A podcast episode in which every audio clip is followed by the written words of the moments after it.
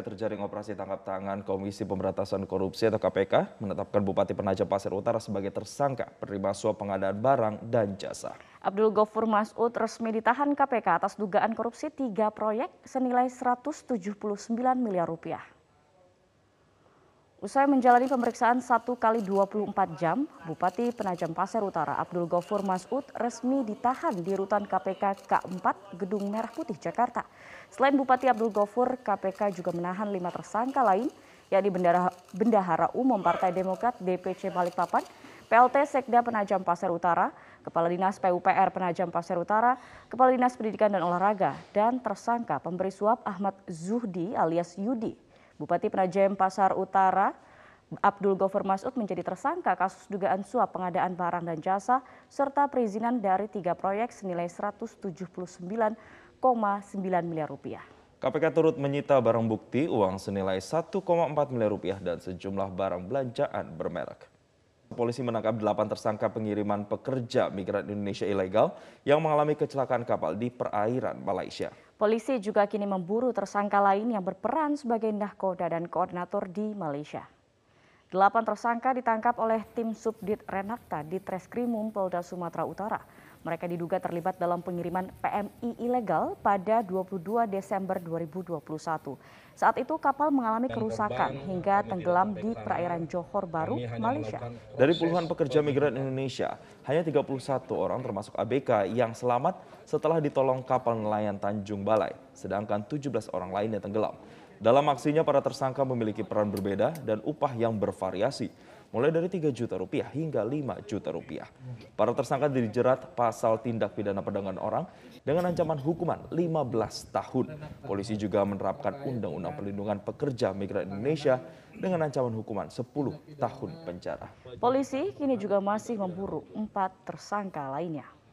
akan sampaikan dari total pembiayaan yang tadi jadi mereka akan ke Malaysia seperti itu dan disampaikan juga kepada PMI bahwa nanti di Malaysia sudah ada yang mengatur berkaitan dengan pekerjaan yang akan diberikan kepada PMI.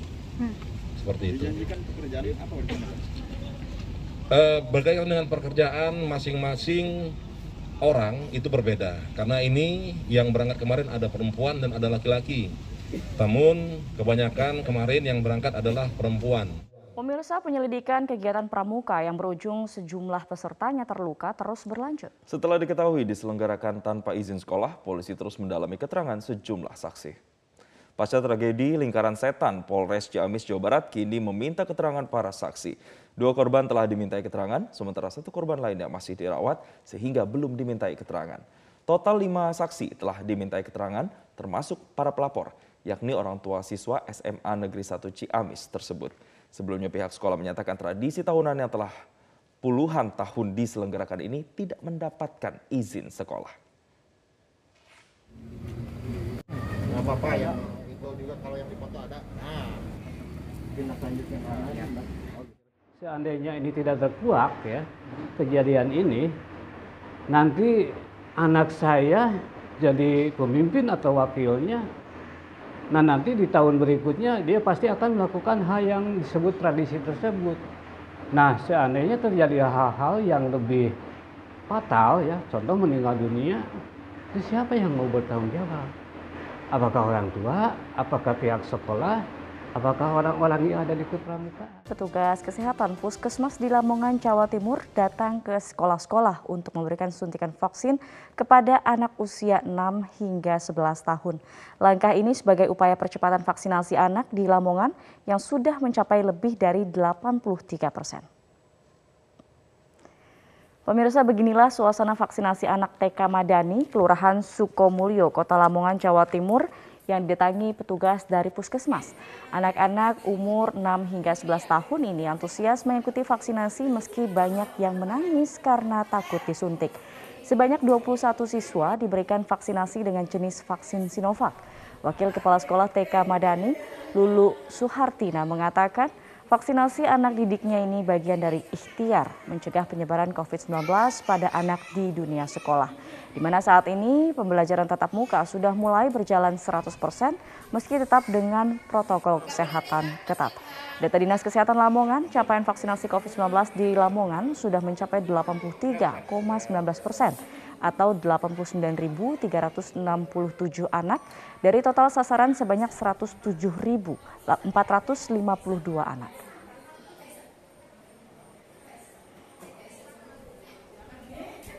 Vaksinasi dosis pertama, Pak.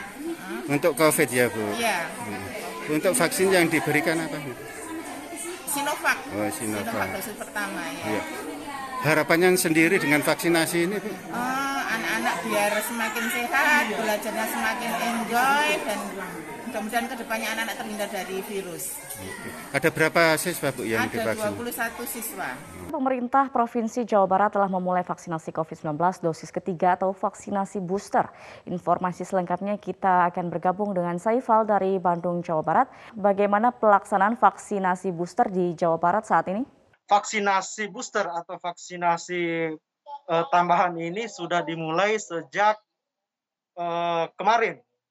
Nah, namun eh, ada beberapa hal yang memang eh, belum bisa dilakukan, yaitu tidak semua warga bisa melakukan vaksinasi booster ini. Sementara Provinsi Jawa Barat sendiri, pemerintah Provinsi Jawa Barat sendiri dalam hal ini eh, telah mempersiapkan segala sesuatunya untuk kegiatan vaksinasi booster ini. Nah, saat ini vaksinasi booster ini baru berlaku untuk lansia dan juga orang yang bekerja di eh, bidang publik. Nah, di, di mana mereka ini memang rentan eh, terpapar COVID sehingga eh, mereka melakukan vaksinasi booster. Nah, di beberapa daerah eh, itu belum dilakukan vaksinasi karena eh, beberapa hal. Misalnya vaksinasi belum eh, tercapai atau vaksinasi untuk usia di bawah eh, 12 tahun itu belum dilakukan sehingga beberapa daerah masih melakukan atau fokus pada vaksinasi anak sehingga eh, ini membantu untuk pelajar tatap muka ke depannya. Gadis. Baik, Saifal lalu apa saja syarat untuk masyarakat bisa menerima vaksinasi booster?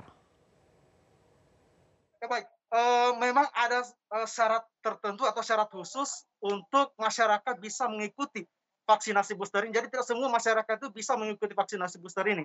Nah, salah satu syaratnya adalah warga atau masyarakat itu kemudian sudah melakukan vaksinasi dua kali. Nah, selain itu kemudian eh, mereka memiliki jarak waktu di mana eh, vaksinasi itu sudah dilakukan enam bulan sebelumnya dan kemudian melakukan eh, pendaftaran dan memiliki peduli lindungi. Nah, saya beri contoh di Kabupaten Bandung ini tidak semua kemudian itu eh, mendapatkan vaksinasi booster dan pelaksanaannya pun hanya di tempat-tempat tertentu, misalnya di Rumah Sakit eh, Provinsi Jawa Barat Al Ihsan itu kemudian baru diperuntukkan untuk lansia dan juga diperuntukkan untuk pelayanan publik. Elizabeth II yang mencopot semua gelar kehormatan militer dan gelar kebangsawanan Pangeran Andrew. Pangeran Andrew dituduh melakukan pelecehan seksual terhadap seorang gadis remaja yang diberikan oleh seorang pemodal bernama Jeffrey Epstein.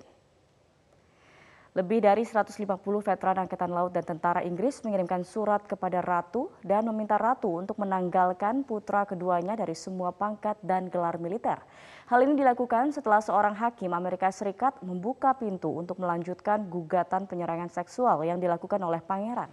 Para veteran dan tentara merasa kecewa dan marah dengan Pangeran Andrew karena dianggap telah merusak citra kerajaan, militer, dan negara. Ratu pun telah mencabut gelar Duke of York sehingga Pangeran Andrew tidak lagi dapat melakukan tugas kenegaraan publik baik dalam kelompok amal, militer, dan sipil. Australia dilanda cuaca panas yang sangat tinggi. Ya bahkan suhu udara yang dirasakan mencapai rekor menyamai suhu yang pernah dirasakan pada tahun 1960. Cuaca panas melanda kota Onslow di Australia Barat yang tercatat sebagai hari terpanas di negara itu pada Kamis kemarin. Media lokal melaporkan suhu membakar hingga 50,7 derajat Celcius. Suhu itu menyamai panas yang pernah dirasakan di kota terpencil Ootnadata di Australia Selatan pada Januari 1960.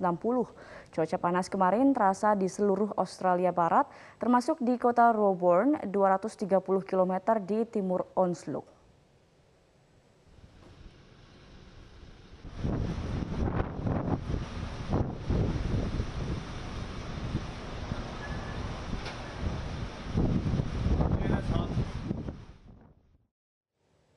Dari Australia kita ke Argentina. Pemirsa angin kencang dan suhu tinggi menyebabkan kebakaran hutan di Patagonia yang merupakan kawasan hutan terluas di wilayah Argentina.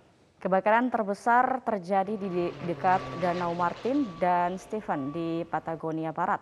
Akibat api dan asap kebakaran, pihak berwenang menutup sebagian jalan nasional Argentina yang merupakan jalan raya terpanjang di Argentina yang menghubungkan Argentina Utara dan Selatan yang melintasi pegunungan Andes. Direktur Taman Nasional Nawal Huapi Horacio Paradela mengatakan material yang mudah terbakar yang berada di hutan adalah sebuah bom waktu yang menyebabkan api cepat menyebar.